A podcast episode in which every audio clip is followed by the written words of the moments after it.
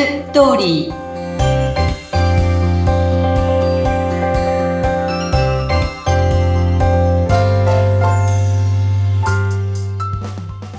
皆様こんにちは結婚相談所ライフツリーの和田光ですこんにちはインタビュアーの山口智子です、えー、さて婚活にまつわる様々なお話役に立つ情報を毎回お届けしておりまして、この番組を聞いてね、和田さんの結婚相談所ライフツリーに入会しましたという方も徐々に増えてきているという嬉しいお話も以前しましたが、はい。ね、なんか嬉しいですね、そのあたり。そうですね。それはすごく嬉しいですね。うん。そして、そして今日も、ちょっと嬉しいお話があるそうなんですけど。そうなんです。成婚された方のお話を今日はさせていただきたいと思って、はい。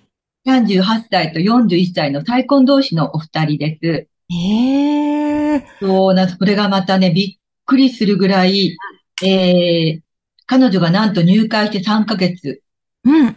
で、彼と会って1ヶ月なんです。ええー、すごい。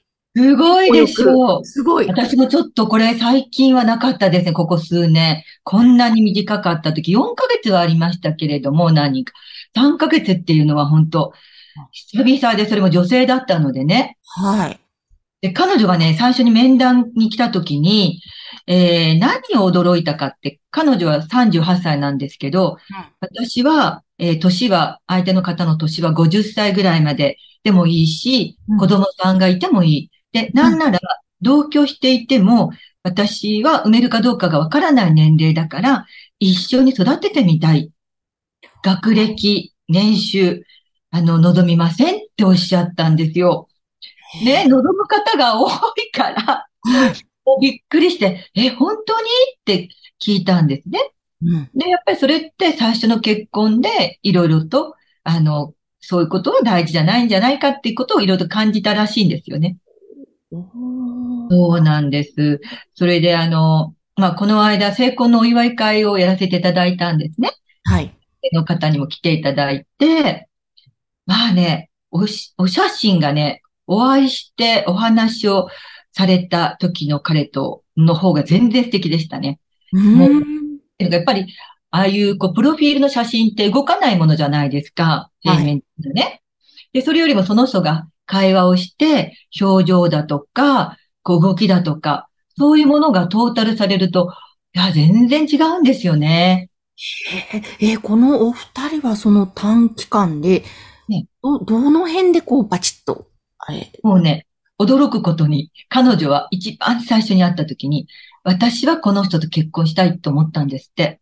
へうん、お話をしててね。あ、この人とずっと話を聞いていたい、話をしていたいって思ったって。わあ、なるほど。結婚相談所にもこういう出会いはあります。ねえ。えー、そうなんですね。その条件云々じゃなくて、つまり人として見たっていうことですね。そういうことです。そういうことなんです。そう。で、あの、なんまあ、結構こう、彼女自身はもう高学歴だし、高収入なんですよ。はい。なのに、と、山口さんがおっしゃったように、人として見ていきたいっていうかね、そこが大事だっていうところで、それまでももちろん、え何人もあったんですよ。彼女入会して、まあ、ものすごく申し込みが多かったんです。へえ。うん、すごかった。もう、7、80人は来たでしょうかしらね。38歳だけれど。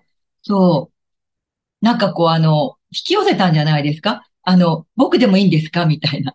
あの、年収低くても、学歴低くても、そんなこと関係ないって彼女が言っている何かを、このオーラかなんかを 写真から感じたのかわかんないけど、いっぱい申し込みがね、あって、で、で、彼女もいろんな方と会った時に、やっぱり、えー、初めて会う人って、こう、1時間とか1時間半とかお茶飲むのって結構疲れるんですよね。うん。でましてや、ええー、この人かって思う時もあるじゃないですか。はいはい、ね、どっと疲れると思うんですけど、まあ、それはいろいろと私もお話を聞きながらね、あの、こうだね、ああだね、なんて言って話は聞いてたんですけれども、まあ、そうやっていろんな方とあっても、彼女自身は短期決戦にしようと思ってたそうなんですね。長いこと相談所にいるんじゃなくてって。だから、まあ、体力的にも疲れてしまうこともあったそうなんですけれども、でもやっぱりそういうことを通り越してそういう人と出会えるわけですよね。一番最初からそういう人と出会えるわけじゃないし、ね。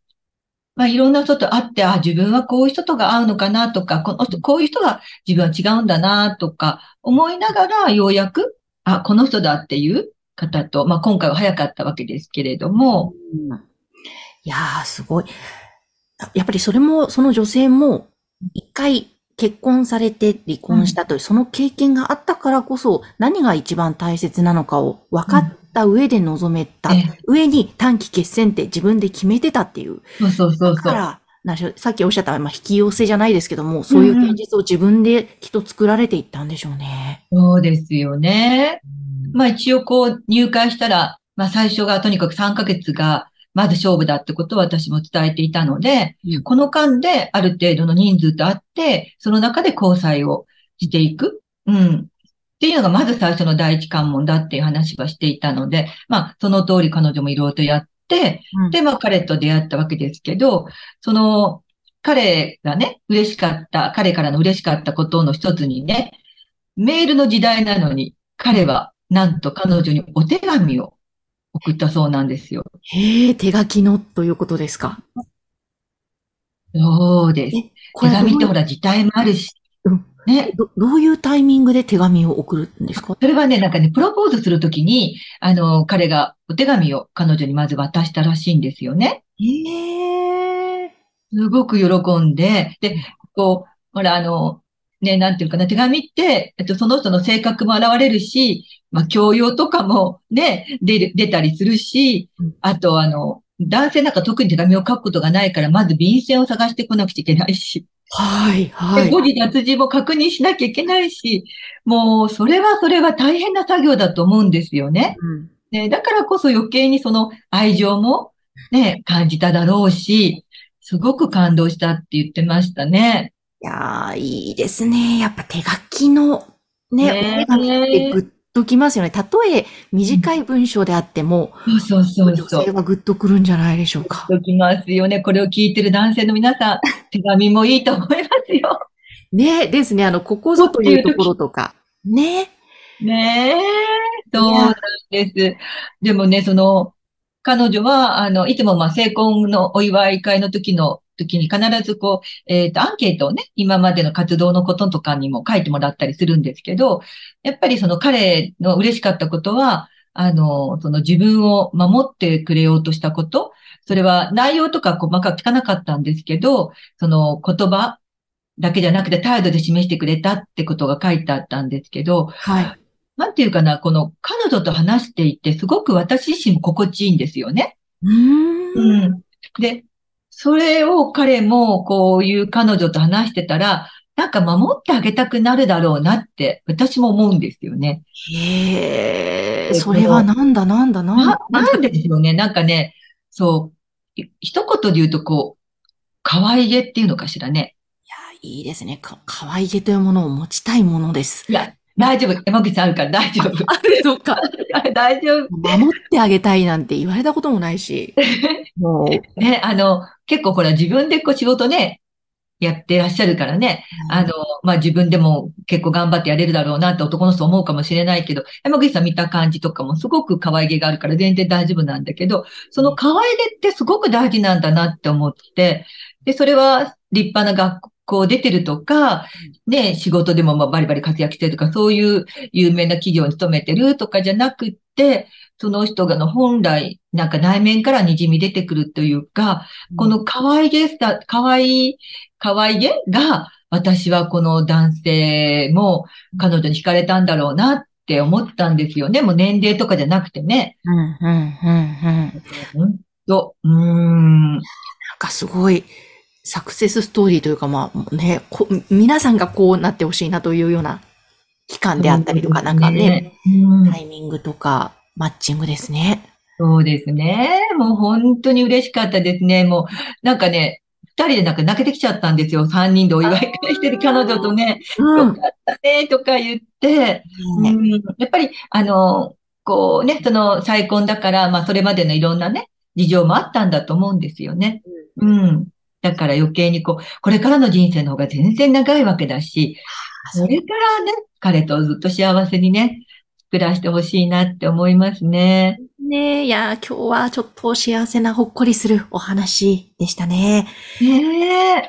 それで、ね、これを聞いてらっしゃるリスナーの皆様も、ちょっと気になるな、相談してみたいな和田さんにという方もいらっしゃると思うんですが、ちょっと最後にね、お知らせがあるそうなんですが、まず、婚活の相談窓口というのを、ね、これからまた。あの、これから、まあ、例えばマッチングアプリをやっていたりとか、まあ、あの、これから婚活をしようとか、まあ、今、あの、好きな人がいて悩んでるとか、いろんなことがあると思うんですけど、まあ、そういう方に向けて、ちょっとこう、婚活のあの、ご相談を受けたまわりたいと思っています。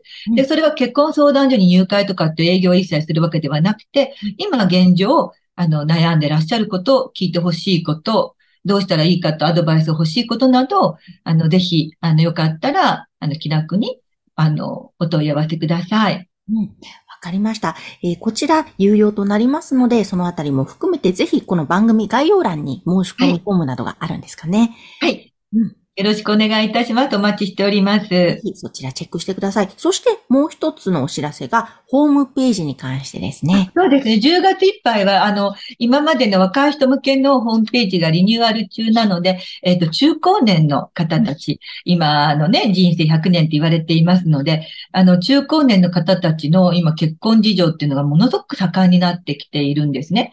で、それは、席を入れるとか入れないとかっていうこと、いろいろなパターンがあるんですよね。事実婚もありの、週末婚もありの。で、そういう方たちに向けて、ちょっと、えっ、ー、と、50代、60代の方たちの結婚相談所として、そちらも、あの、やっていきたいと、特化してやっていきたいと思っておりますので、そちらのホームページに、今10月までは、あの、変わっていますので、よろしくお願いいたします。はい。ということで、ぜひ、まあ、それらの情報、ぜひ番組概要欄からチェックしてみてください。はい。ということで、幸せなね、お話を聞きましたぜひ皆さんも頑張ってください。はい。よろしくお願いします。今日もありがとうございました。ありがとうございました。